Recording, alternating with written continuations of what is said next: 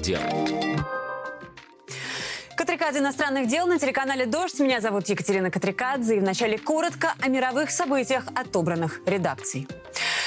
Первые американские танки М1 «Абрамс» прибыли в Украину. Благодарен союзникам за выполнение договоренностей, написал президент Владимир Зеленский. Точное количество машин, отправленных в Украину, неизвестно, но ранее сообщалось, что всего Пентагон намеревается передать Киеву 31 танк этой модели. Новости о поставках «Абрамсов» прокомментировал Дмитрий Песков. Это серьезное оружие, но, цитата, «как и другая западная техника, они будут гореть за милую душу». Конец цитаты.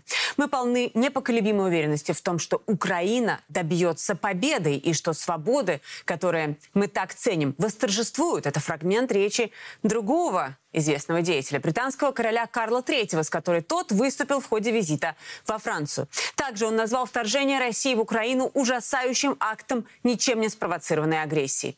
Вообще, первый официальный визит Карла и королевы Камилы получился пышным и ярким, со всеми возможными церемониями и торжественными заявлениями о дружбе двух европейских наций.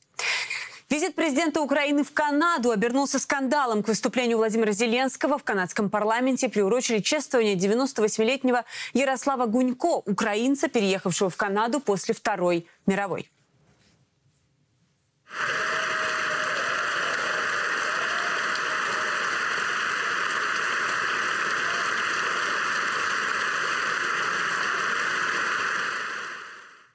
Совсем скоро выяснилось, что Зеленский, Джастин Трюдо и другие официальные лица аплодировали ветерану дивизии СС «Галичина». Спикер Нижней палаты Энтони Рота принес свои извинения, но это не спасло принимающую сторону от скандала. На инцидент отреагировали с возмущением и еврейские организации, и дипломаты, например, посол Польши в Канаде. Ну а теперь перейдем к другим темам и начнем с Нагорного Карабаха.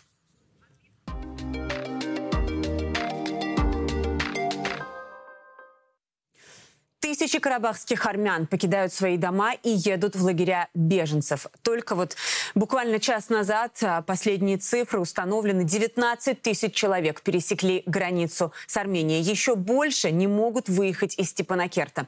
Узкая горная дорога, по которой можно попасть в Армению, забита машинами и автобусами.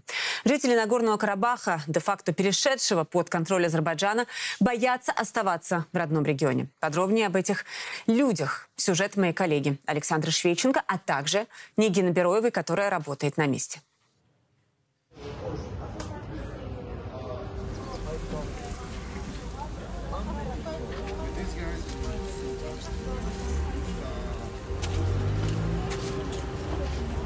Это двое двойняшки, близнецы. Мы приехали из Нагорного Карабаха. Это не Нагорного, а Арцаха, Арцахская республика. Аванес из карабахского города Шуши. Три года назад, во время 44-дневной войны, он оставил свой дом и уехал в Степанакерт. Теперь вместе с семьей покинул и его. Здесь, в Армении, Аванес с детьми и внуками ночуют в машине. Всего их 11 человек. Это село Корнидзор, Армения. Здесь находится пункт регистрации беженцев. Первое место на пути из Карабаха, где люди могут получить еду. Ее раздают волонтеры.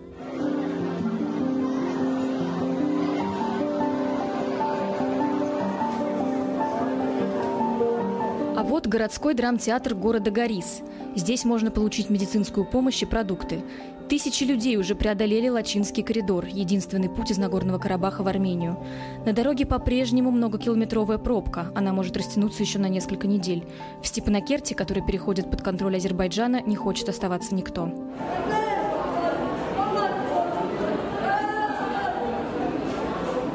Люди измождены, у многих на глазах слезы. Не только из-за тяжелой дороги. Последние 9 месяцев Карабах жил в блокаде. У населения не было лекарств, еды, электричества. После очередная война, обстрелы, подвалы.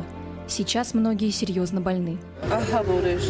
Это был кошмар. Нет слов, чтобы описать. Село подверглось сильному обстрелу. В деревне почти никого не осталось. Большинство людей эвакуировано. И мы теперь здесь, слава богу. Ну, еле-еле, да, продержались. Магазина абсолютно ничего не было. Свет не было, бензина не было, горючего, газа не было, ничего не было.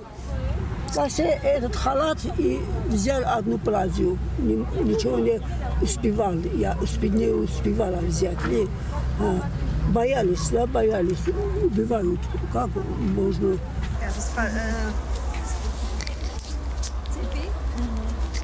Если мы покидаем Арцах,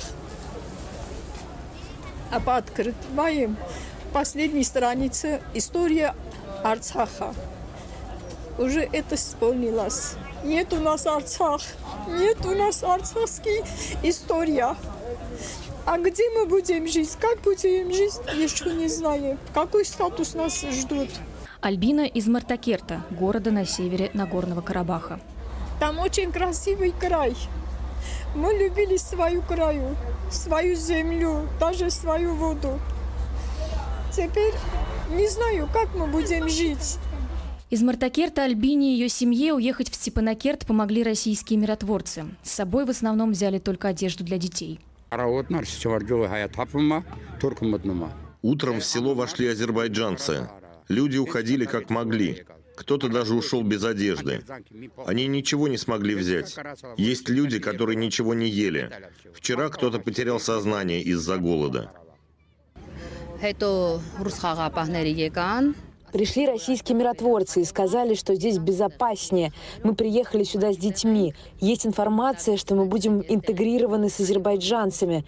Вы знаете, что арцахцы не могут жить с азербайджанцами. Мы терпеть не можем друг друга.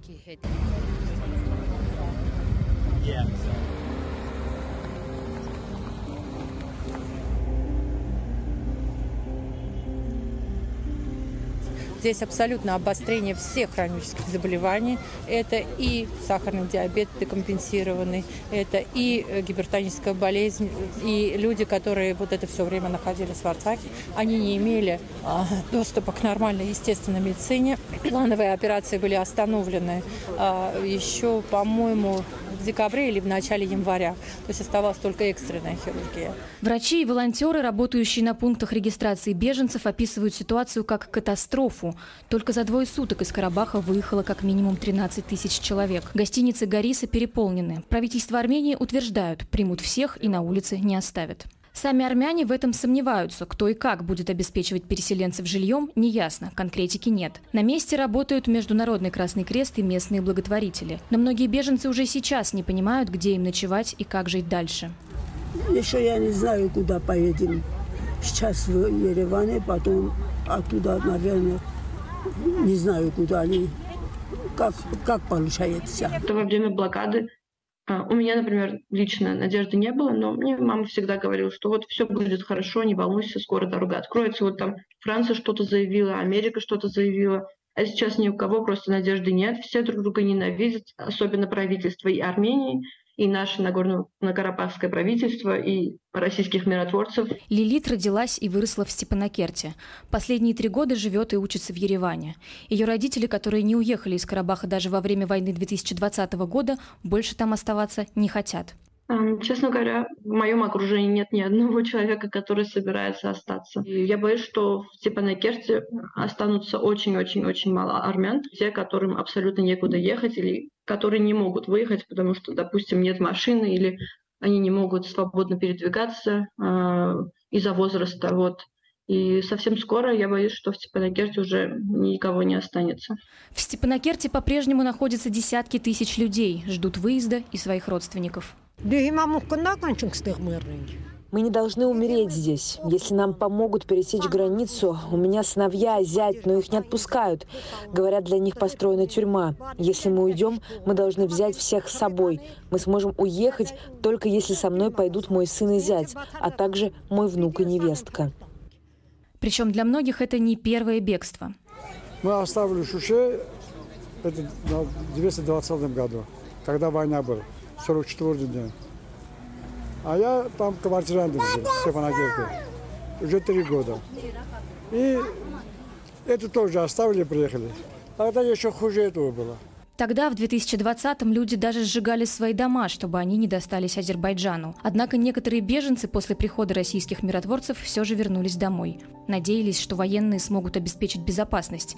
Сейчас почти все говорят, пути назад нет, о возвращении не может быть и речи. Понимаете, Азербайджан их держал в блокаде 10 месяцев, мучил их, морил голодом людей. Были случаи, когда люди погибали от голода, а потом война 20 года, а, столкновение 19 сентября, 300 погибших. После всего этого даже неразумно оставаться жить под флагом Азербайджана. Я... Как вы думаете, получится ли у вас вернуться домой? Нет, не знаю. Música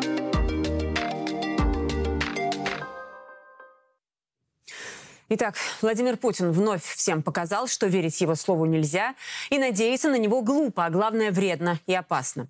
Армения – обладатель гордого статуса стратегический партнер России, член СНГ, ОДКБ и ЕАЭС, Евразийского экономического союза, буквально брошена. Азербайджан восстановил свою территориальную целостность. Степанакерт вскоре перейдет под контроль Баку. Нагорный Карабах капитулировал.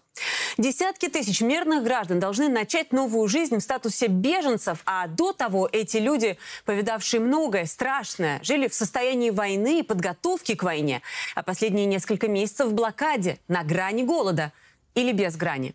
Они проигравшие, брошенные, бездомные. Но реакция внешнего мира слабая. Во-первых, все внимание обращено к Украине. Да и от той трагедии международные структуры и политики устали. Для Карабаха не остается эмпатии. Мир отмахивается клише о глубокой обеспокоенности. Еще и потому, что беженцы уходят с земли в соответствии с международным правом, принадлежащей Азербайджану. И здесь возникает серая зона – с одной стороны, особенно на фоне российского вторжения в Украину, прогрессивный Запад поддерживает территориальную целостность Азербайджана, и с этим не поспоришь. С другой, жаль, конечно, беззащитную жертву. Однако жаль недостаточно, чтобы деятельно вмешаться. Azerbaijan bears the responsibility to ensure full respect Азербайджан несет ответственность за обеспечение полного соблюдения прав карабахских армян и их безопасности. ЕС уже неоднократно давал понять, что считает неприемлемым применение силы для разрешения споров. Местное население остро нуждается в гуманитарной помощи, а также в гарантиях соблюдения его прав и гарантиях безопасности. Соответственно, мы просим Азербайджан принять в этом направлении конкретные меры.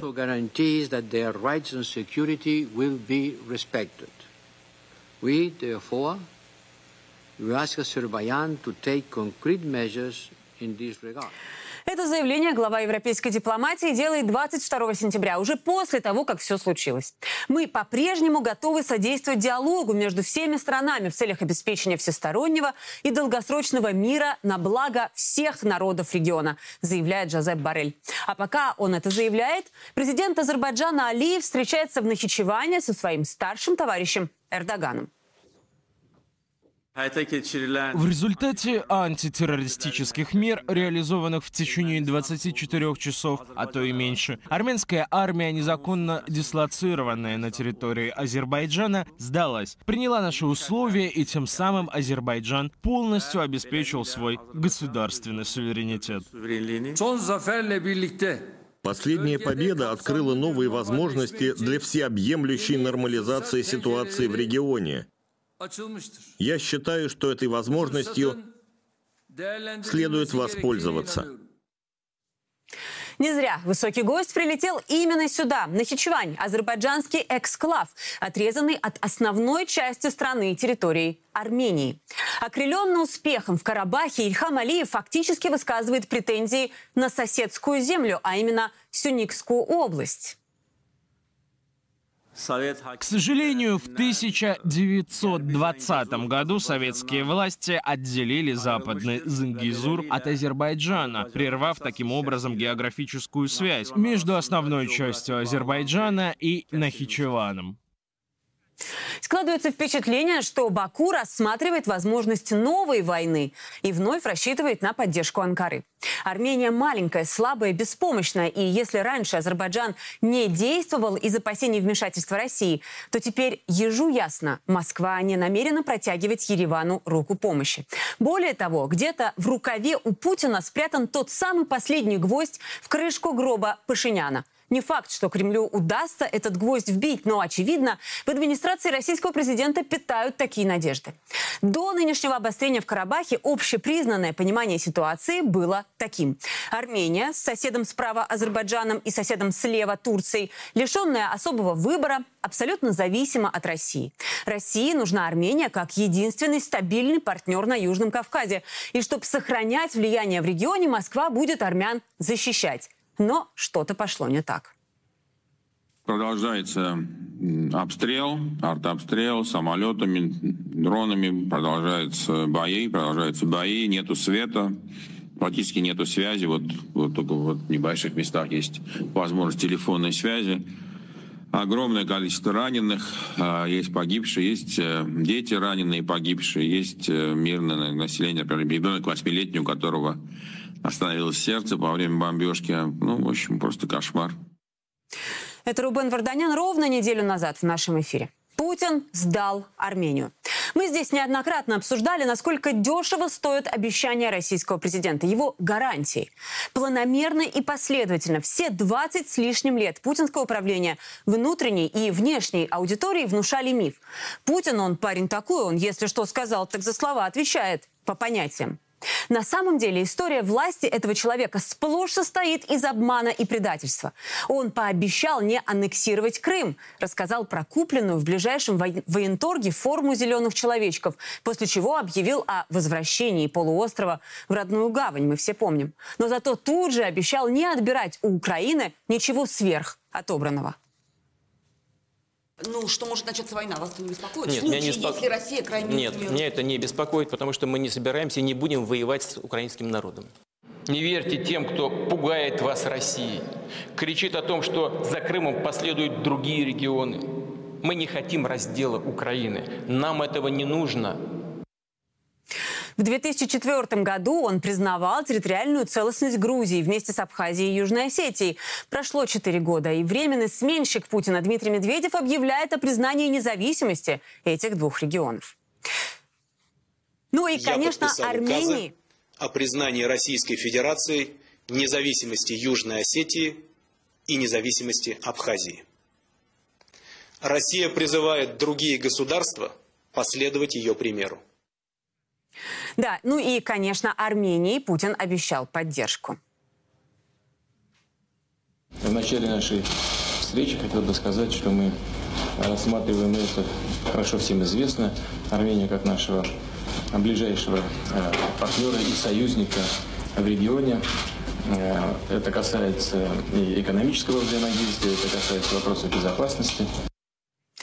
Когда в мае 21-го Никол Пашинян написал Путину письмо с просьбой о помощи из-за обстрелов на границе с Азербайджаном, то Дмитрий Песков заявил, вопросы военной поддержки Армении обсуждались в двусторонних переговорах Москвы и Еревана. На этом все. Пообсуждали и будет.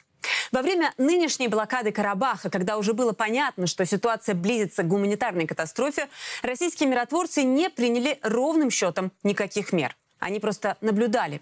Мандат, говорили они, предписывает действовать только в случае возникновения опасности. Опасности для них самих, миротворцев. Выходит, российские военнослужащие были расквартированы в Карабахе без цели и смысла. Мы понимаем эмоциональный накал этого момента, но мы категорически не согласны с э, попыткой возложить ответственность на российскую сторону или тем более на российских миротворцев, которые проявляют настоящий героизм, выполняя свои функции в соответствии с тем мандатом, который имеет. И упрекнуть миротворцев в том, что они что-то делают не так, никто не может. Мы никогда с такими упреками не согласимся. Кстати, даже после того, как шестеро российских миротворцев погибли во время азербайджанских обстрелов Нагорного Карабаха, извинений Баку оказалось достаточно, чтобы закрыть вопрос. Как тут не вспомнить, что именно смерть граждан России в Южной Осетии в 2008 была использована в качестве повода для войны с Грузией. Но сейчас другое дело. Задачи воевать с Алиевым, а значит с Эрдоганом, у Путина нет. Поэтому и миротворцы стремительно отодвинуты на второй план. Светлая память погибшим российским миротворцам, как и всегда принявшим на себя удар ради мира в регионе. Черная неблагодарность, которой нечистоплотные пытались подвергнуть сомнению их деятельность, не омрачит их подвига, но вечным позором ляжет на клеветников. Помните, как в конце 2015 года разъяренный Путин обещал Эрдогану «одними помидорами Турция не отделается». Тогда турецкие ВВС сбили российский Су-24, что вызвало резкое обострение отношений и настоящую вражду лидеров. Только, наверное, Аллах знает, зачем они это сделали.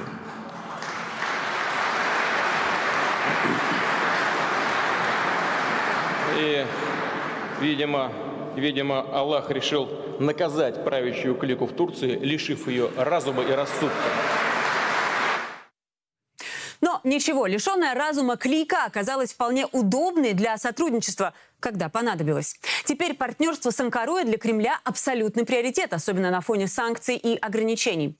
Раджеп Эрдоган не брезгует рукопожатиями с военным преступником, тем и ценен. Это лишь один из примеров резкой смены курса российским президентом. Мог ли он договориться с Эрдоганом, уступить его требованиям не мешать Азербайджану? Конечно, мог. Слишком важна Турция для России в нынешних условиях. Ведь, согласитесь, очереди из влиятельных мировых игроков, членов НАТО, у ворот Кремля не наблюдаются. На вопрос о том, почему Путин сдал Армению и армян Карабаха, можно быть может быть сразу много ответов, целое нагромождение факторов. От заключения сделки с Турцией до отсутствия ресурсов, брошенных на войну в Украине. Думаю, одним из мотивов, одним из мотивов Кремля был очень личный человеческий фактор. Путину сразу не понравился Пашинян, пришедший к власти на волне бархатной революции. Путин не доверял Пашиняну и все эти годы подозревал в заигрываниях с Западом. Опасался эти заигрывания действительно начались, но уже после того, как у Еревана иссякла последняя надежда на вмешательство Москвы. В последние дни в Нагорный Карабах поступили гуманитарные грузы, но это не меняет ситуации. Если не будут созданы реальные условия жизни для армян Нагорного Карабаха в своих домах и эффективные механизмы защиты от этнических чисток – Вероятность того, что армяне Нагорного Карабаха посчитают отъезд с родины единственным способом спасти свою жизнь и идентичность, значительно возрастет. Ответственность за такое развитие событий полностью ляжет на Азербайджан, который принял политику этнической чистки и на миротворческий контингент Российской Федерации в Нагорном Карабахе. Если в чем-то виновато армянское руководство, то прежде всего в этом наивном расчете. Россия нас защитит. В том, что боялись не разозлить покровителя и оказались совершенно не готовы к подлости. Теперь, когда Путин бросил Пашиняна разбираться с собственными проблемами самостоятельно, а Пашинян решил позволить себе критику и даже угрозы выхода из ОДКБ, и даже совместные с американцами военные учения, вся неприязнь, наконец, получила возможность вылиться наружу. Как это обычно бывает, кампания против армянского премьера идет на всех госканалах страны. Впрочем, особая роль здесь отведена этническим армянам, супружеской паре Симоньян-Киасаян. Их генеральная мысль не Путин предал Армению, а Пашинян. Народ Пашиняна не выбирал. Я армянский народ. Мой муж Тигран армянский народ. В России живет значительно больше людей, чем в Армении. Мало того, что и те люди, которые живут в Армении, мягко говоря, не все выбирали Пашиняна. Ну и тем более все известные мне люди, которые живут здесь с самого начала, понимали, что это за Иуда и что это за гнида. То, что сегодня случилось, колоссальная трагедия, как ты справедливо сказал, для армянского народа. А теперь главный, как всегда, вопрос, кто в этом виноват? Виноваты в этом? Вы, родненькие, кто голосовал? За этого Иуду, за человека без сердца, без чести, без совести, человека, предавшего святыню своего народа, продавшего свой народ – Следующее видео, приготовьтесь, по словам Маргариты Симонян, довело до слез всю их с Тиграном Киасаяном семью. Плакала она, если что, от гордости. Какого хера Пашинян не пускал добровольцев? Заслоны ставили на границе во время 44-дневной войны. А? Почему он не перебрасывал туда средства ПВО, артиллерийские системы, которые были в достатке? А? Ну-ка спросите его, какого хера он не согласился с предложением Путина в самом начале на очень хороших условиях закончить эту проигранную по итогу войну. А в человеческой природе есть такая херня. Человек очень слаб по базе. И он хочет переложить на всех ответственность. Не получится. Русский солдат, русский человек, в широком смысле этого слова, я не хочу вас расстраивать, я тоже русский, не может быть больше армянином, чем армяне. Понятно? И когда там умирают миротворцы российские, за что умирают? За кого умирают? Они умирают за тех самых армян, которых вы, формальные армяне с окончаниями фамилии Наян, во главе со своим пи***цем Пашиняном, с потрохами предали. Оба они упрекают армянскую власть в том, что, цитата, «ни один армянский военнослужащий не вышел из казармы, чтобы защитить свою святыню». Не упоминая при этом, что без поддержки России армянские военнослужащие могли, конечно, выйти из казармы, но гарантированно легли бы в землю от пуль азербайджанских противников. Те сильнее в разы, это общеизвестно и проверено и кланяться России матушке за то, что армянский народ был сохранен вообще в свое время, когда Армения добровольно оказалась частью Российской империи в XIX веке. Самое забавное в высказываниях, проклятиях, базарной брани в адрес Никола Пашиняна – это, пожалуй, нарратив о западном заговоре. Не придумав ничего свежего, публике предлагается универсальное объяснение происходящего. Глава правительства Армении продался Вашингтонскому обкому. Повсеместно звучит тезис о том, что Пашинян сам сдал Карабах под диктовку западных кураторов. На начало 2022 года у Еревана были на руках три трехсторонних заявления лидеров России, Азербайджана и Армении, которые являлись политической и практической дорожной картой того, как мирно, взаимоуважительно и основательно выстраивать жизнь в регионе при учете интересов всех сторон. Ереван предпочел не реализовывать то, под чем поставил подпись, а поискать счастье у НАТО и ЕС. Конечно, ничего хорошего в том, что агрессивная страна НАТО пытается проникнуть в Закавказье, мы не, не видим, и я не думаю, что это а, для кого-то хорошо, в том числе для самой Армении. С предателями вроде Пашиняна и его избирателей все ясно. Недаром же целая американская делегация прилетела в Армению, пишут около кремлевские паблики в Телеграме. Пашинян действительно принимал накануне сенатора Гэри Питерса и главу USAID, агентства по международному развитию, бывшего постпреда США в ООН Саманту Пауэр. Но эти визиты и сколько-нибудь сильные заявления в поддержку гражданского населения Карабаха делаются только теперь, когда у гражданского населения Карабаха нет дома. Собственно, Пауэр сегодня посещает пункт регистрации беженцев. На вопрос о санкциях в отношении Азербайджана однозначно не отвечает, но говорит про ответственность Баку и смотрит на ситуацию на месте. На днях в распоряжении издания «Медуза» оказалась методичка, которую администрация президента отправила сотрудникам государственных и прокремлевских СМИ вечером 19 сентября. В ней рекомендуется обвинить в обострении обострении конфликта в Нагорном Карабахе Армению и страны Запада. Акцент необходимо сделать на том, что, цитата, «армянское руководство признало суверенитет Азербайджана над Карабахом, а значит, какие могут быть вопросы к России». Западные партнеры в полной мере должны разделить с ним и ответственность за последствия. Решение армянского руководства, которое само кардинально изменило статус Карабаха, стало для Азербайджана сигналом к действиям. Теперь Баку воспринимает конфликт в Нагорном Карабахе как свой внутренний. Обратите внимание, официальные лица в МИДе и пропаганда в точности этим указаниям следуют. О войне 2020 года почти не упоминают. А ведь именно тогда Баку решил силой восстановить свои границы и после 44-дневных боев взял под контроль значительную часть Карабаха. За руку Алиева никто не схватил. Ереван, судя по всему, остался без всякого выбора и согласился признать самопровозглашенную республику частью соседней страны. Теперь именно этим признанием манипулируют манипулируют авторы методичек. Ну и, помимо прочего, Азербайджан и не виноват вовсе. Его как бы спровоцировали. И вот уже Киасаян снимает шляпу перед Баку.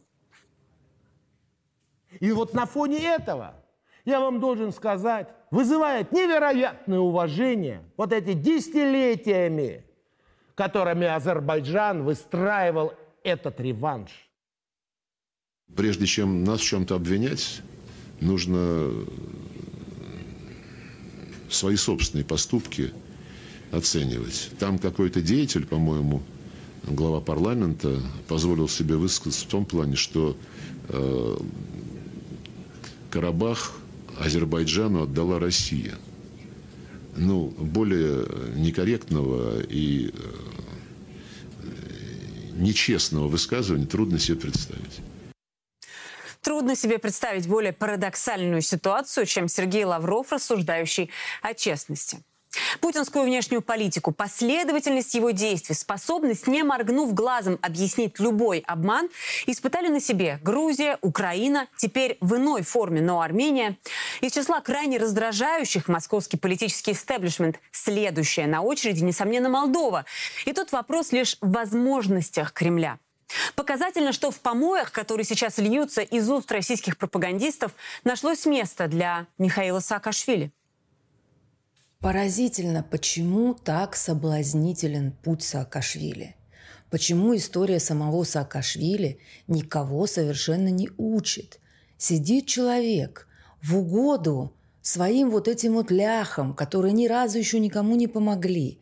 Потерял огромные свои территории, лучшие свои территории. Теперь сидит в тюремной больничке и блеет что-то, никому не нужный, похожий на чучело, и наверняка скоро помрет.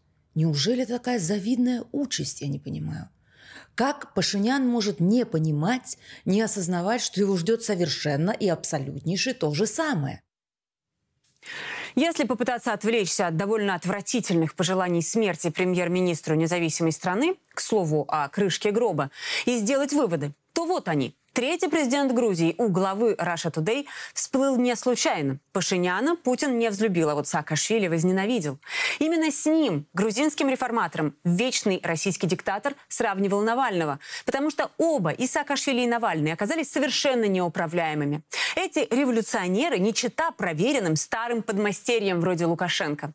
Положение, в котором оказался бывший президент Грузии не без участия Кремля, должно быть чем-то вроде чучела, отпугивать иных смельчаков смельчаков и доказывать влияние России на пространстве бывшего СССР.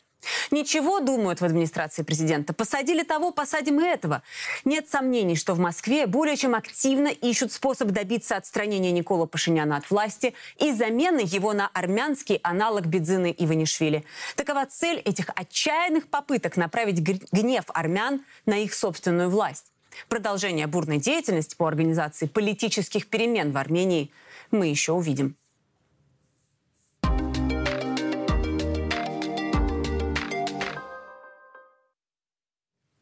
И прямо сейчас к нам подключается Петр Стан, официальный представитель внешнеполитической службы Европейского Союза. Петр, здравствуйте. Здравствуйте. А, очень рада вас видеть в эфире телеканал «Дождь». Ну, прежде всего, разумеется, спрошу про ситуацию в Карабахе. Там она приближается к катастрофической. Какие меры принимаются для помощи армянскому населению непризнанной республики, Петр?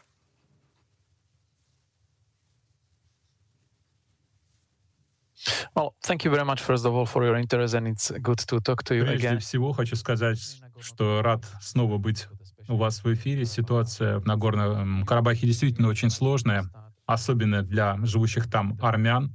Евросоюз с самого начала осудил решение азербайджанского руководства попытаться силой решить проблему. Сейчас очень важно обеспечить доступ э, гуманитарным организациям для оказания гуманитарной а, помощи. Мы в Евросоюзе уже выделили 5 миллионов а, евро для оказания самой экстренной помощи. Сейчас нужно обеспечить возможность беженцам находиться в безопасности, позаботиться о, об их первостепенных нужных. И нужно, чтобы эти военные операции не перешли в этнические чистки. Угу. Петр, Многие интересуются, э, понесет ли, скажем так, ответственность азербайджанская страна, официальный Баку. Я сейчас не даю оценок. Мы понимаем территориальную целостность э, и уважаем территориальную целостность любого государства. Но одновременно с этим есть вопросы, связанные с положением а, мирного населения. Будут ли санкции в отношении руководителей Азербайджана?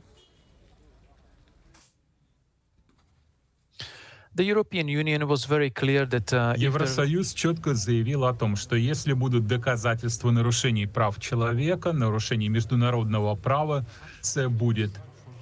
Но прежде чем говорить о санкциях, нужно понимать, а почему и для чего мы их вводим. Поэтому мы сейчас внимательно следим за тем, как развивается ситуация. Мы считаем, что в первую очередь необходимо обеспечить беспрепятственный доступ сотрудникам гуманитарных миссий и наблюдателям, независимым наблюдателям, для того, чтобы они могли отслеживать все, что сейчас происходит, все, что делается с азербайджанской страны, какие действия предпринимаются в отношении гражданского населения, чтобы не было никакого запугивания, нарушений человеческого достоинства, чтобы не было никаких преступлений в отношении гражданского населения. Если нарушаются права человека, если нарушается международное право, то Евросоюз всегда реагирует. Mm-hmm. На данном этапе мы внимательно следим за развитием ситуации. Поняла вас. Если позволите, я бы хотела перейти к другой теме, о ситуации в России с вами поговорить, Петр. Я знаю, что вы следите. А, там прошли местные выборы. Многие считают это генеральной репетицией к выборам 2024 года, президентским выборам так называемым. Как вы оцениваете предстоящее голосование? Э, есть ли уже у вас понимание относительно признания или непризнания итогов этих самых э, выборов э, президентских в России?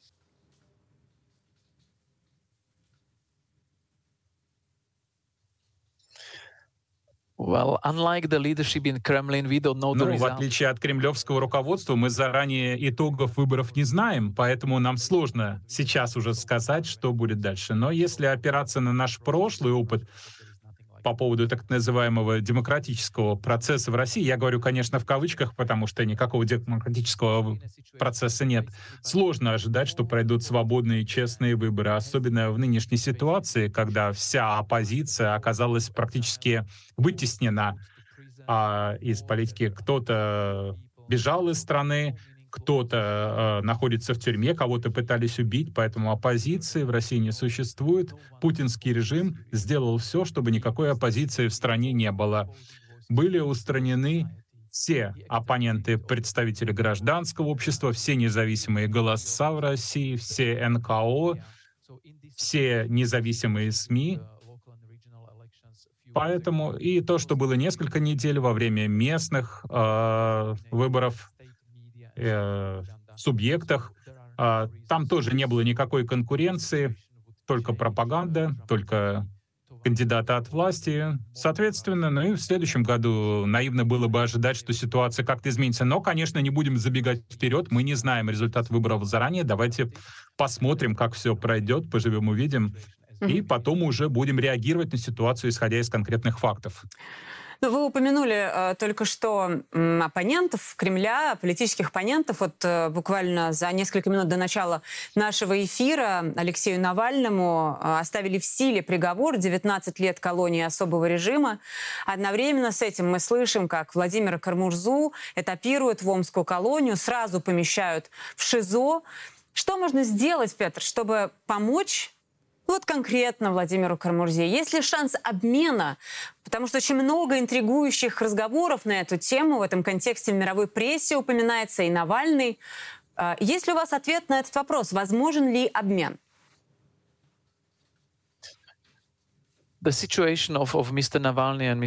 Если говорить про Навального и Карамурзу, это очень хорошая и, к сожалению, очень печальная иллюстрация того, на что способен кремлевский режим когда он пытается запугать людей, и доходит в этом до абсурда. Навального пытались отравить, его пытались убить на территории Российской Федерации, используя для этого боевое отравляющее вещество, и этот случай так и не был расследован. Вместо этого его подвергают преследованию, его сажают в тюрьму. Это абсурд, это фарс.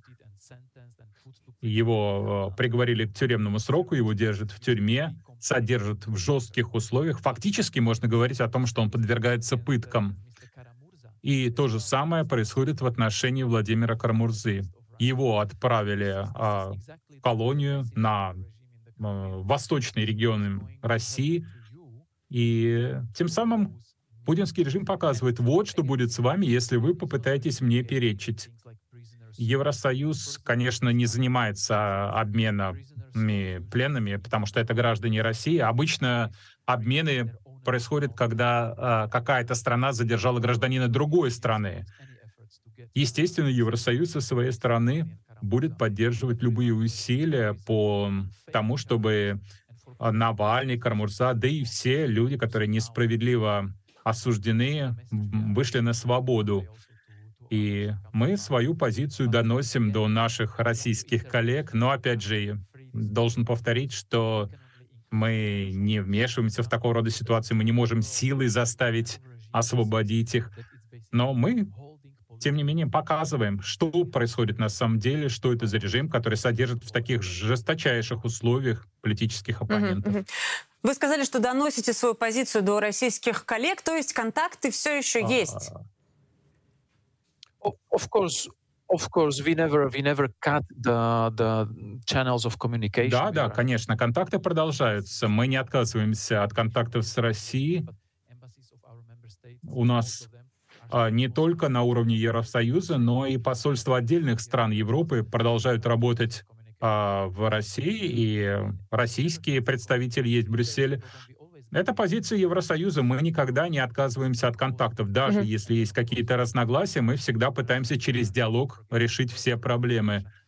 И, например, по иранской ядерной программе мы же сотрудничали с Россией, поэтому контакты разрывать, конечно, было бы неразумно. Только да. путем диалога, только путем контактов можно донести свои мысли до оппонента. А, я в завершение хотела бы спросить, не могу, что называется, не задать этот вопрос. На фоне упомянутых репрессий в России ряд стран, прежде всего Восточной Европы, вводят ограничения для рядовых граждан а, Российской Федерации. Понятно, что каждая страна ЕС принимает самостоятельные решения, но рекомендации от руководства Союза а, все-таки мы видим. И э, эти решения, в частности, о том, чтобы, например, не позволять э, машинам с российскими номерами въезжать на территорию ЕС, э, вот эти рекомендации мы видим у э, руководства э, объединения европейского. Как это понять? В чем заключается политика Европейского Союза в отношении граждан России?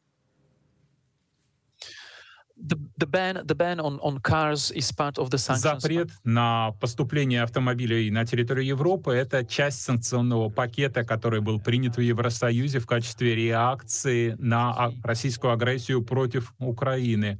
Мы наложили ограничения практически на все импортные и экспортные операции, машина, автомобили являются тоже такого рода товаром, поэтому автомобили не могут прибывать на территорию Европы. Понятно, что отдельные страны могут а, реализовывать эти ограничения несколько более жестко, чем все остальные. Речь иногда заходит даже до конфискации каких-то предметов, косметики, личных принадлежностей. Это, конечно, уже перегибы.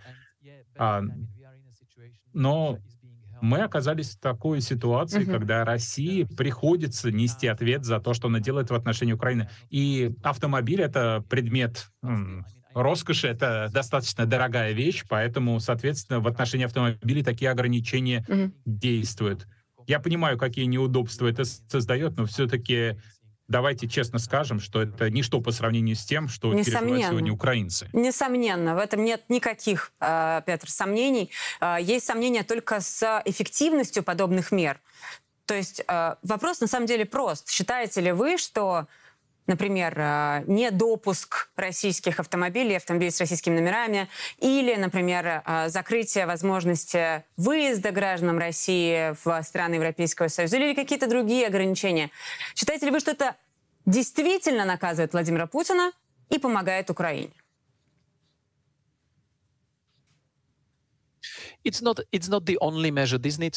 Но это же не единственная мера. Нужно смотреть на все в контексте. Нужно понимать, почему мы приняли целый ряд мер. А, мы сейчас говорим об одном конкретном случае. Иногда санкции действительно имеют такой эффект, но нужно смотреть на санкции в комплексе, и санкции действительно дают ощутимый результат. Там речь ведь идет не только о ввозе машин, а обо всех отношениях между Евросоюзом и Россией. Автомобиль считается достаточно дорогим предметом, поэтому провозить машины Понятно. из России в Евросоюз на данный момент запрещено.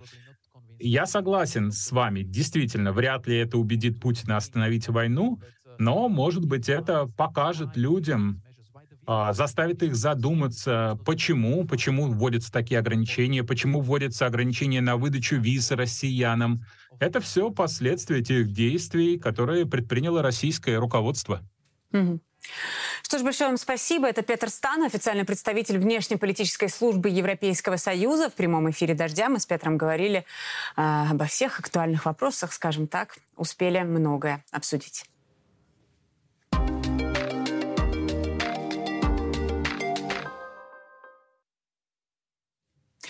На прошедшей неделе в Нью-Йорке прошла Генеральная ассамблея ООН, а Сергей Лавров очень много работал.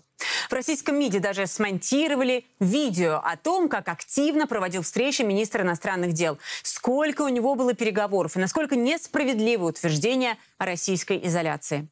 Лавров действительно внешне бодрый и весел, но если посмотреть на то, с кем именно он общался в США, то изоляция от западного мира вполне подтверждается. Так или иначе, 78-я Генеральная Ассамблея, в которой участвовал также президент Украины, была полна заявлений, обвинений, обсуждений перепалок, но по существу ничего не изменило. Разве что все обратили внимание на премьер-министра Албании, достойно ответившего российскому постпреду в ООН Небензе во время заседания Совбеза.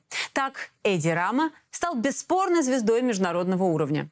Ну и разговор о реформе самого Совбеза выглядит серьезнее прежнего. О работе российской делегации и российской дипломатии в широком смысле поговорим прямо сейчас с Андреем Козыревым, первым министром иностранных дел России. Здравствуйте, Андрей. Здравствуйте. Здравствуйте. Очень рада вас видеть. Благодарю, что нашли время.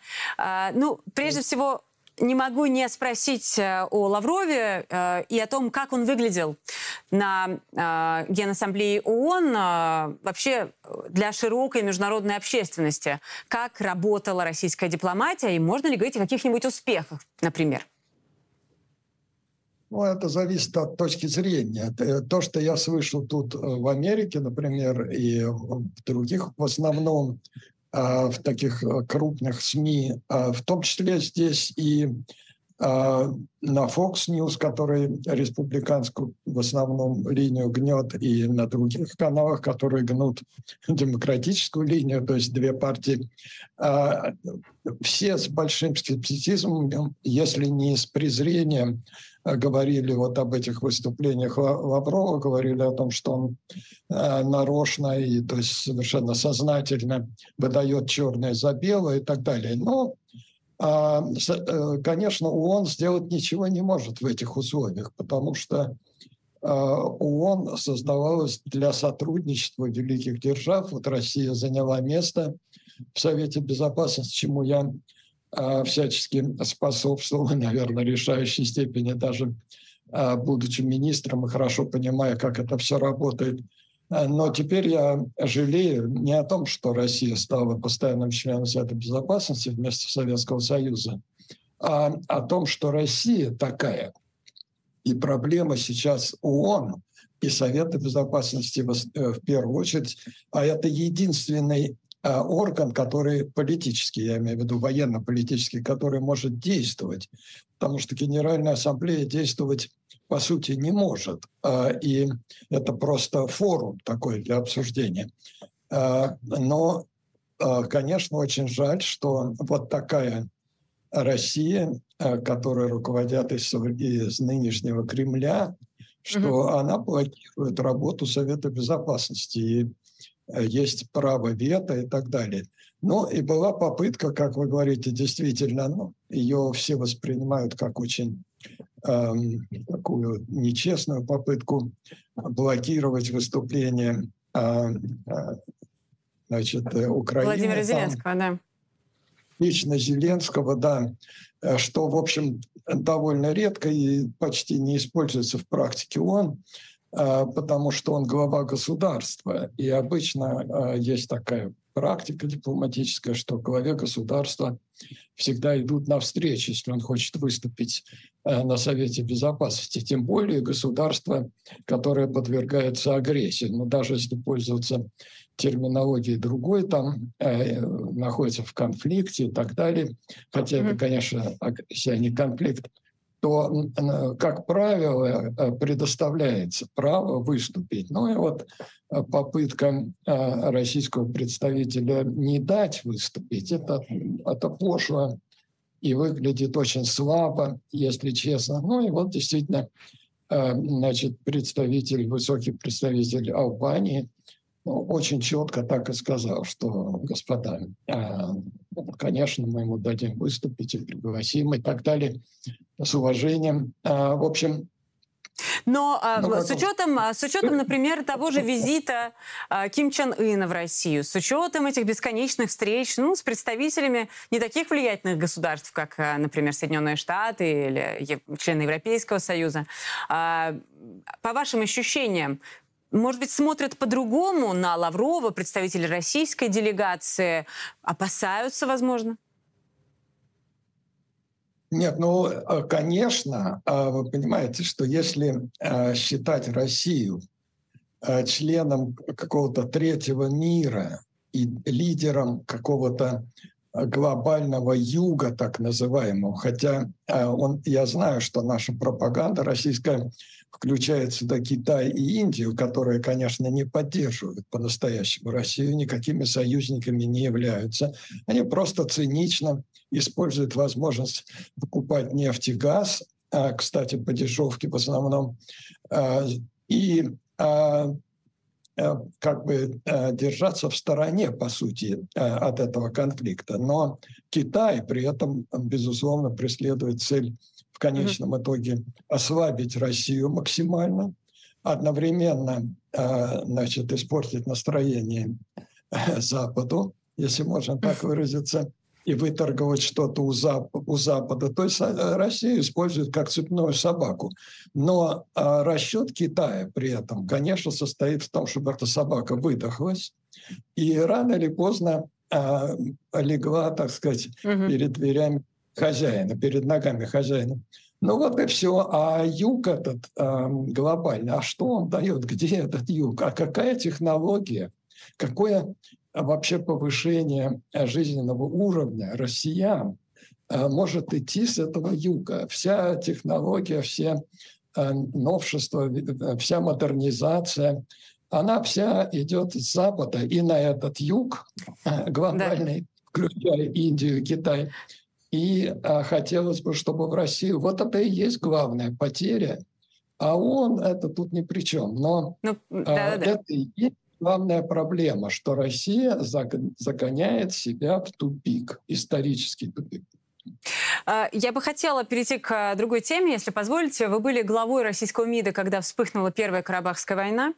Россия тогда, а, ну, считается, что поддержала армянскую сторону. Сейчас, а, когда не только де юре, но и де факто Карабах возвращается в состав Азербайджана, Москва за этим просто наблюдает. Как вы оцениваете происходящее, Андрей? Но, во-первых, конфликт э, начался еще в Советском Союзе, поэтому первая э, вспышка конфликта, наверное, э, и, к сожалению, прошедшая очень далеко, была внутри Советского Союза. Ну, мы просто унаследовали эту ситуацию. Э, но видите, как политически мы старались, по крайней мере, МИД, э, я вот э, старались держать Э, нейтралитет, потому что мы понимали, что это конфликт между двумя э, государствами, конфликт довольно старый, и мы были, э, были нацелены на то, чтобы помочь им договориться, помочь им урегулировать этот конфликт. Конфликт очень сложный, потому что Карабах находится на территории значит, Азербайджана, и является интегральной частью Азербайджана. Другое дело, что нужно обеспечить там права человека э, э, в Карабахе и так далее, и так далее. Но я вам должен сказать, что да, наверное, за кулисами, даже э, прямо говоря теперь, вот на, на основании того, что я теперь узнаю, за моей спиной Но, наверное, согласие президента Ельцина, что было важно. Российский военно-промышленный комплекс, военные, поставляли слишком много оружия Армении. И, наверное, и после меня, особенно, конечно, уже и на политическом уровне, обещали, как вы говорите, своеобразный такой протекторат и одностороннюю поддержку. И этим, конечно, подставили армян очень сильно. И армян, которые живут в Карабахе, и саму Армению. И, конечно, может быть, это все-таки будет уроком для наших соседей, для соседей России, понимать, с кем они имеют дело. Вот есть Константин Сонин, такой ученый замечательный, наш российский, Чикагский который применил, да. да, применил такую формулу к этой ситуации, что э, договор с дьяволом, то есть договор Армении с нынешней Россией, не с той Россией, которую мы пытались создать, там, демократическую и так далее, а, мирную Россию, а вот с этой Россией, которая сейчас э, в объятиях э, глобального юга. Так вот, э, договор с этой Россией или попытка заключить какую-то сделку, это как сделка с дьяволом, которая рано или поздно обернется адом. И вот, к сожалению, это то, что мы, наверное, наблюдаем. Спасибо вам. Я надеюсь, до скорой встречи в эфире «Дождя». Это Андрей Козырев, первый министр иностранных дел России. Мы говорили, а, ну, как о ситуации в Карабахе, и ведь э, о разочаровании а, Андрея Козырева, первого министра иностранных дел, еще раз повторю, так и о российской дипломатии в широком смысле. Идем дальше.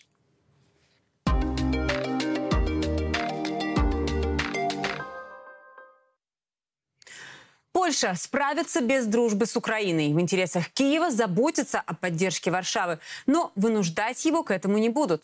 С резким заявлением выступил министр канцелярии польского президента Анджея Дуды Марчич, Марчен Пшидоч. Далее цитата. «Если Украина не захочет дружить с Польшей, если Украина не захочет стремиться к этой дружбе, у нас все будет хорошо. Мы в НАТО, у нас сильная армия, мы в ЕС, у нас вполне хорошо функционирующая страна. Сегодня Украина находится в беде. Украина должна заботиться о том, чтобы Польша ее поддерживала. Если нет, то, конечно, не надо ее принуждать». Конец цитаты. 20 сентября в Нью-Йорке Дуда, президент, сравнил Украину с утопающим, способным утянуть за собой и других. В тот же день премьер Польши Матеуш Моровецкий заявил, что Варшава перестала поставлять оружие Киеву, так как сама активно вооружается. Позже в правительстве страны уточнили, Польша будет выполнять только ранее согласованные поставки боеприпасов и вооружения.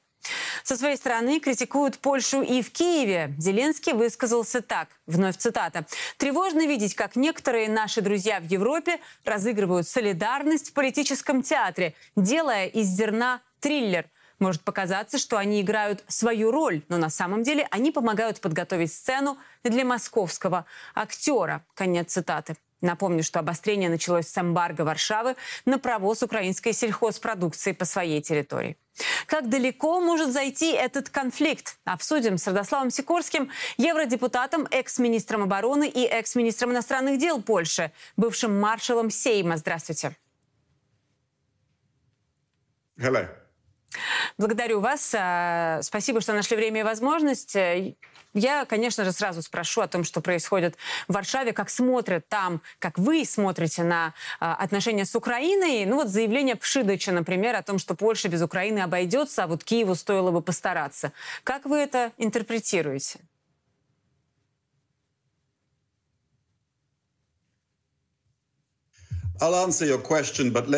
Я отвечу на ваш вопрос, но прежде всего я хотел бы сказать несколько добрых слов в адрес Андрея Козырева. Я считаю, что это честь российской дипломатии. Это один из немногих людей, которые выступили против этой войны и понесли при этом, заплатили личную цену. Очень хорошо, что в России есть люди, у которых осталась совесть, Кроме того, хочу поприветствовать свободные, независимые российские СМИ и всех тех людей, всех тех россиян, которые не поддерживают эту войну. Я знаю, насколько жесток э, российский режим, поэтому хочу отдать вам должное в этом плане. Теперь, Благодарю. что касается отношений между Польшей и Украиной, хочу сказать, что в Польше сейчас предвыборная кампания. Очень непростое время. У нас в октябре будут выборы, и, к сожалению, Украина в данном случае используется как такая разменная монета в политической игре между правящей э, партией и оппозицией. Политики пытаются играть на антиукраинских настроениях. Таких людей немного, это 1-2%, но их голоса звучат э, достаточно громко. Я выступаю в оппозиции, я против э, правящей партии. Если мы придем к власти, то мы эту ситуацию исправим. Конечно, объективно проблемы существуют. Проблема есть. Когда Путин закрыл э, морские пути для вывоза украинской пшеницы, получилось так, что Польша, Румыния. Где-то год назад нужно было ремонтировать железнодорожные пути, порты, инфраструктуру для того, чтобы можно было вывозить украинское зерно по суше и дальше вести его э, уже в Африку, куда они обычно его вывозят. Румыния это сделала, а Польша нет, потому что там возникли проблемы с голосованием, с эмбарго, и в результате получилось так, что польские власти вместо того, чтобы винить во всем себя за бездействие, они валят все на Евросоюз и на Украину. Но одновременно с этим, а, согласитесь со мной или нет, но я слышала такое мнение, скажем, что из-за того, что Польша приняла самое большое число э, украинских беженцев, есть некоторая усталость в польском обществе. Я вовсе не хочу разгонять, скажем так, эту тему, но они очень много рассуждают сейчас э, разные аналитики, эксперты, журналисты, в частности, из Польши. Согласитесь ли вы с этим? И можно ли говорить о том, что настроение именно в Польше, именно настроение общества таковы, что хочется уже заниматься собственными проблемами? Именно поэтому Анджей Дуда говорит об Украине как об утопающем, например.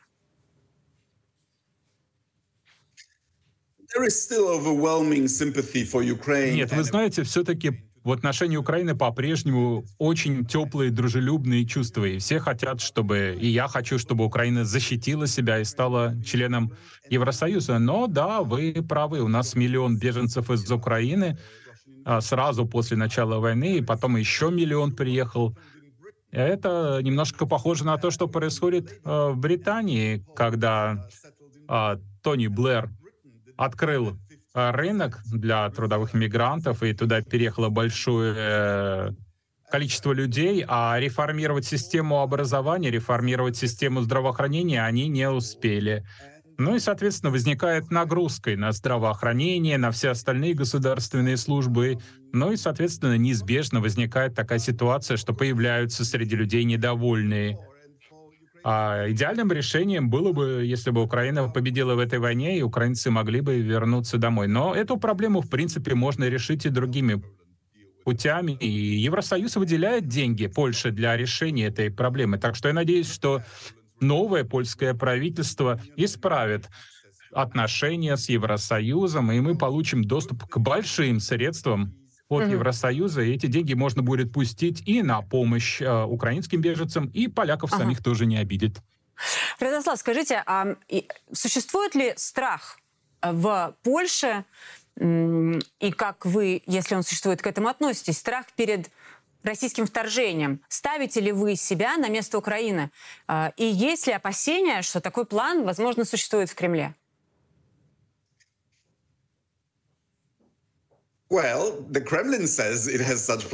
Ну, Кремль сам говорит о том, что такие планы есть. Ваш собственный бывший президент Медведев угрожает нам ядерной войной, и ваши Но ну, генералы это, говорят это о том же. Очень, так что это, извините, это что я об этом... Э, но приходится, приходится верить тому, что они говорят. Ничего не попишешь. Но, с другой стороны, это же не только мы переоценили силу российской армии, Путин тоже сделал такую ошибку, тоже переоценил силу российской армии и думал, что они, она легко победит Украину, да и, собственно, и Польшу, и вообще все НАТО.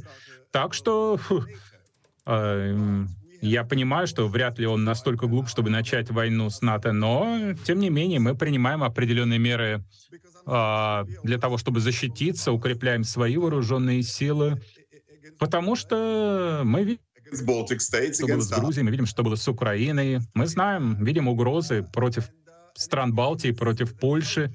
Мы знаем, что все это есть, поэтому мы не можем позволить себе быть слабыми. Родослав, э, одновременно с запретом на провоз украинского зерна Польша запрещает въезд автомобилей с российскими номерами. То есть вводят санкции против рядовых россиян. Э, и это не первые санкции против рядовых россиян. Одновременно, когда дело касается выборов и собственных фермеров, то Варшава действует против интересов Украины. Эм, поймите меня правильно, это выглядит как некое противоречие, как э, даже парадоксальный подход. И я бы хотела понять, в чем польза от подобных ограничений. Как вы это объясняете? Поддерживаете ли вы э, санкции именно такого рода? На самом деле я э, по поводу машин не очень в курсе ситуации. Мне кажется, это не Польша придумала. Мне кажется, что и другие страны Евросоюза Да-да-да. что-то подобное делают. Абсолютно Мне верно. кажется, дело в том, что Польша по-своему интерпретирует директиву Евросоюза по поводу экспортных поставок из России. Если я правильно понимаю, повторяю, Да. опять же, в целом Правильно. я против. Против того, чтобы вводить санкции против ни в чем не повинных людей. Мгм. Здесь очень интересно ваше мнение относительно того, наступит ли когда-нибудь момент, когда к гражданам России отношения в Европе, на Западе в целом изменятся. Сейчас так получилось. Все несут ответственность за происходящее. Все, в том числе и те люди, которые э, никогда не поддерживали Владимира Путина, никогда не голосовали за него. Ну, в общем, война. Идет война. Э, если, на ваш взгляд, особенно интересно спросить у вас об этом, как у поляка. Да. Подождите, послушайте, это сложный вопрос. Давайте я расскажу вам, что было со мной лично. Я работал в Страсбурге, в Европарламенте частично, и был перерыв между сессиями, и я пошел, э, поехал там посмотреть собор, и там я встретился, там стояла парочка русских, они громко разговаривали, и я решил проверить, они русские или украинцы, может быть. Я говорю им «Слава Украине!»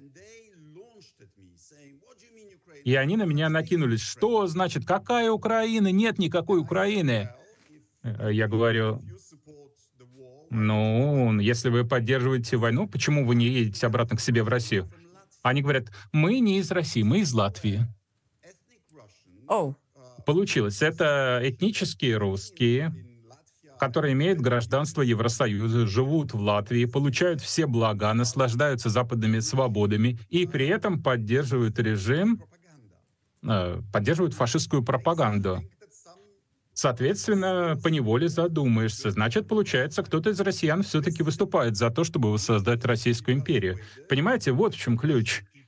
Мы должны э, сделать так, что э, россияне должны жить у себя, управлять собственной страной и не позволять никому господствовать над другими странами или говорить, что какие-то другие страны не имеют права на существование. Нужно сделать так, чтобы время колониальных э, войн, захватнических войн ушло в прошлое. И нужно, чтобы россияне поняли, что это вторжение было ошибкой, что это было преступление, что это плохо для России, и что Россия должна изменить свое поведение. Вот меня лично в Польше очень часто критикуют за то, что я выступаю за примирение с Россией. А, Российский патриарх приезжал в Варшаву и подписал а, вместе с нашими епископами петицию, прошение о примирении между российским и польским народом. И я тогда, как а, министр, поддержал это. А вот теперь тот же самый человек, тот же самый патриарх выступает за то, чтобы а, запретить а, в Донецке парады, которые отстаивают право людей на равенство. А, Но вой- войну нельзя из-за этого развязывать. Это не является законным основанием для войны. Поэтому я считаю, что примирение возможно, но сначала все-таки нужно убедиться, что россияне перестали поддерживать идею Российской империи. А как вы относитесь к предстоящим выборам в России, Родослав? 24 э, год совсем не за горами. Многие российские политики говорят, это совсем не выборы, это как бы выборы. Это имитация. Выборов в России быть не может. Там нет других кандидатов, кроме одного. Э, как вы считаете, как на это надо реагировать европейцам? Признаете ли вы, например, результаты этого волеизъявления, скажем так? Ну, по поводу таких выборов у нас есть поговорка. А, а, мы не знаем, кто победит, но а, мы знаем, а, а, кто в итоге будет президентом.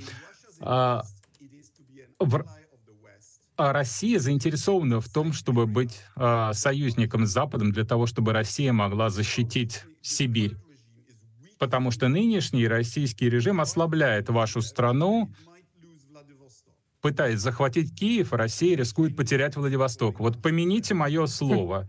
А китайцы когда-нибудь его точно переименуют в Ханьшен. Вот. И если бы я был россиянином, то я был бы категорически против того, что делает Путин, потому что его действия ослабляют Россию, превращают страну в вассала Китая. Это будет очень плохо для России, но это, кстати говоря, будет очень плохо и для Европы. Поэтому мы ждем, мы ждем, чтобы Россия призналась себе в том, что вторжение в Украину было ошибкой. Нужно все это остановить. И европейские страны в свое время так делали. И Франция, и Великобритания, и Португалия. Они теряли свои империи, теряли свои колонии. Да, это был болезненный процесс, требовалась психологическая перенастройка. Но России тоже нужно пройти этот процесс. Чем быстрее он случится, тем лучше. Большое вам спасибо, Родослав. Я э, надеюсь, мы еще неоднократно с вами увидим, увидимся в эфире телеканала «Дождь» и обсудим э, те процессы, которые наблюдаем, которые очень многих беспокоят, несомненно. Э, Родослав Сикорский, евродепутат, бывший министр обороны, бывший министр иностранных дел Польши, а также бывший маршал Сейма.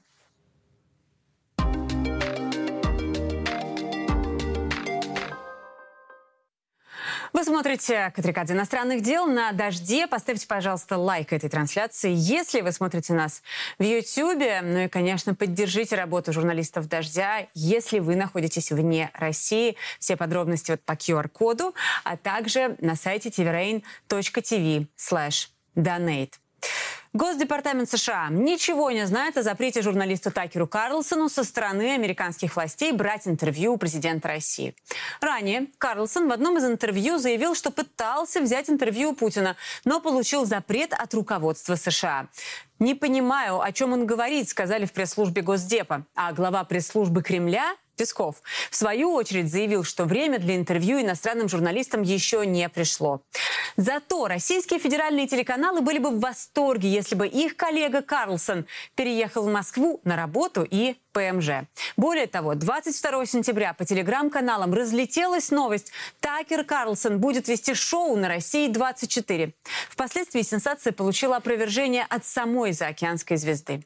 Эксклюзивного контента для российских СМИ он производить не будет. Правда, допускает, что какие-то российские каналы могут показывать в своем эфире его шоу они и показывают. Пропаганде важно поддерживать миф о том, что и в Америке в логове врага есть герои, думающие как Путин. То и дело, такие рыцари, а на самом деле приверженцы самых разных теорий заговора, появляются в заголовках и эфирах на гостелевидении и в интернете. Условно. Известный американский журналист такой-то заявил о неизбежности гибели Америки и торжестве идеи русского мира. Эти граждане США противостоят американской демократии, но при этом ежедневно пользуются первой поправкой, гарантирующей и им тоже свободу слова. Алина Дедковская продолжит тему и расскажет о героях российской пропаганды с американским паспортом.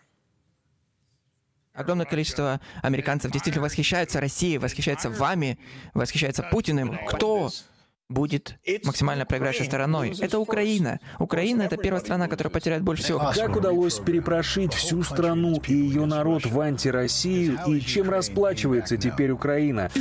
Украина — это центр, созданный специально для торговли детьми. Мы можем оказаться в ситуации, когда ракеты случайно упадут в Польше, мы обвиним в этом Россию и начнем войну. Это будет катастрофа. Наши политики безумные. Такер Карлсон, Алекс Джонс, Майкл Флинн, Джеффри Сакс, Скотт Риттер. Возможно, эти имена вам не знакомы, но если вы хоть изредка смотрите российские федеральные каналы, то наверняка на них натыкались. Телеведущий, журналист, генерал армии США в отставке, профессор Колумбийского университета.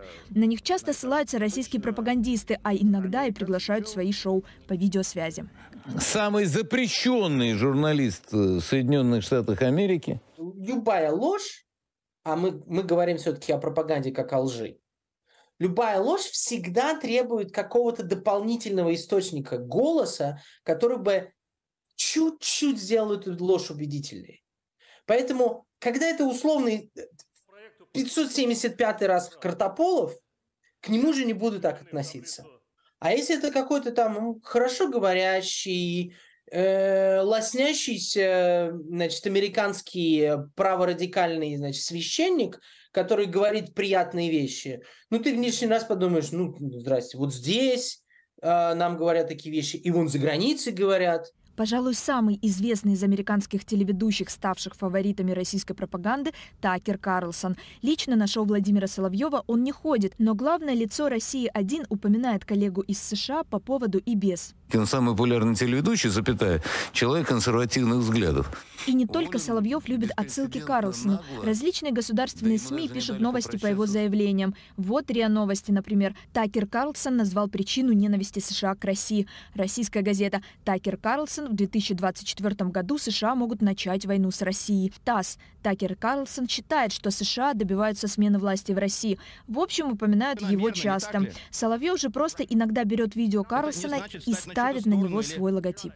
Кажется совершенно очевидным, что администрация Байдена взорвала «Северный поток». Потребитель такого рода контента, я это очень вежливо скажу, он же не задумывается или она не задумывается по поводу каких-то технических особенностей данного продукта.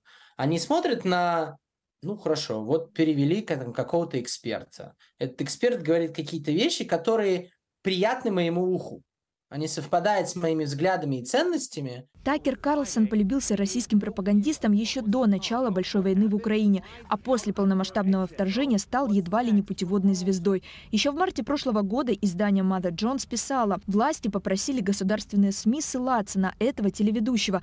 Такой совет якобы содержится в рекомендациях Кремля.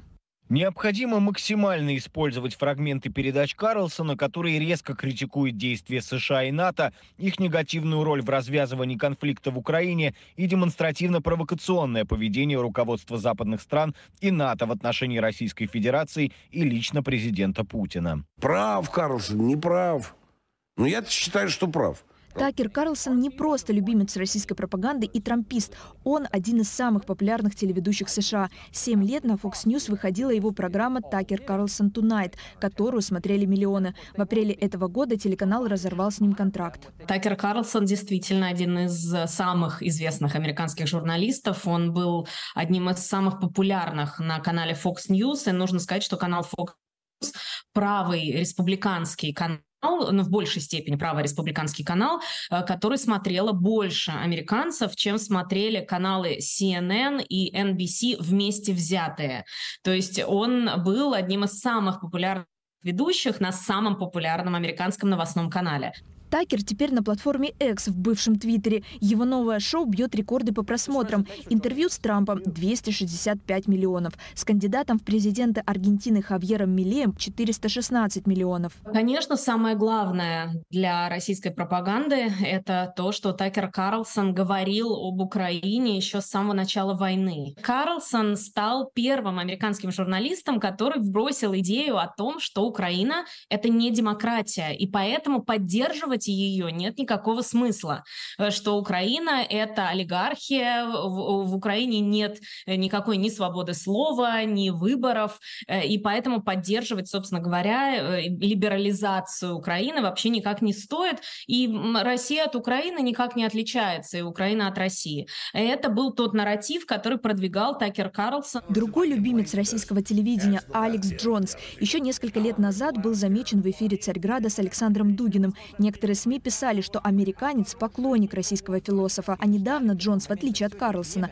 лично поговорил с Соловьевым. И Путин сказал, что там нацисты. Это действительно так.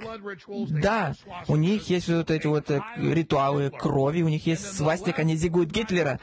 И они это просто они пытаются уничтожить Христа. Знаменитый на всю Америку, влиятельный в кругах радикальных консерваторов, сторонник самых разных теорий заговора. Его приглашают на дебаты популярные телеканалы страны, типа CNN, про него снимают сюжеты. Он даже стал прототипом одного из героев культового сериала «Хомленд» – король конспирологии, главный конспиролог Америки. Так о нем отзываются журналисты. У Джонсона есть собственный сайт «Инфоворс». Его он запустил еще в 90-х. Также вел радиоэфиры, но после 11 сентября многие отказались с ним сотрудничать. Джонс заявлял, что теракт подготовило американское правительство. Новый всплеск волны популярности Джонса пришелся на президентство Трампа. Джо Байден – это агент коммунистического Китая, и мы не считаем его президентом. У властей США есть оружие, которое может управлять погодой. По всей стране строят концлагеря для американцев. Леди Гага участвует в мировом заговоре. У Обамы не было права на гражданство США. Вакцинация вредна. Эти безумные конспирологические теории продвигал Алекс Джонс. Одно из его утверждений в прямом смысле дорого ему обошлось. Алекс Джонс обязан выплатить около миллиарда долларов э, родителям тех школьников, которые погибли и пострадали во время стрельбы в школе Санди Хок. Э, в связи с этим он, в отличие от Такера Карлсона, как раз нуждается в деньгах.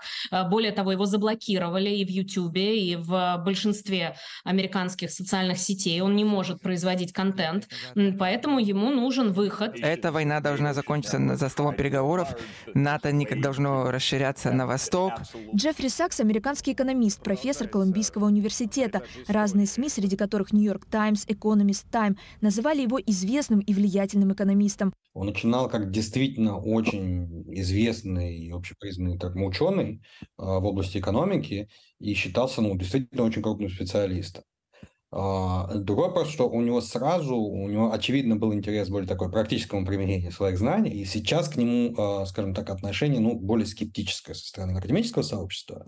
А, ну, другой вопрос, надо понимать, что у него еще позиция такая, он как вот то, что называется contrarian. По-английски он всегда пытается занимать какую-то такую неудобную для общественного мнения позицию, что иногда как бы интересно, хорошо, но иногда его немножко заносит. В начале 90-х, кстати, несколько лет он был руководителем группы экономических советников президента России Бориса Ельцина. Я думаю, что он изначально открыт к тому, чтобы давать э, интервью российским изданиям. Другой вопрос, ну, кто спрашивает, надо оказывается, спрашивает только Соловьев. А, а второе, я думаю, что на самом деле я, я подозреваю, что он не понимает контекста, в котором он поним, работает. Я не уверен, что он смотрел передачи Соловьева. В общем, американские эксперты не редкость в эфирах и стримах пропагандистов. И не только любители конспирологических теорий, ультраправые республиканцы, чьи взгляды по случайности пересекаются с кремлевским нарративом. Есть также и те, кто ищет банального – денег. А есть и самый любопытный тип гостей – эксперты с заслуженным именем, чье влияние и знания при признаны в мире. Почему они приходят в эфиры пропагандистов, возможно, просто ищут внимания, а на родине они уже не так интересны аудитории, да и конкуренция выше. Ну а условный Соловьев ищет в них одно – подтверждение своим безумным идеям. Да, вы правы. Что ж, на этом я с вами попрощаюсь. Большое спасибо всем тем, кто провел эти почти полтора часа вместе с нами. Программа «Катрикадзе иностранных дел». Увидимся ровно через неделю в то же время на «Дожде». А, информационные итоги сегодняшнего дня подведет а, в 20 часов по Москве моя коллега Анна Мангайц. Так что оставайтесь на телеканале «Дождь». И спасибо вам.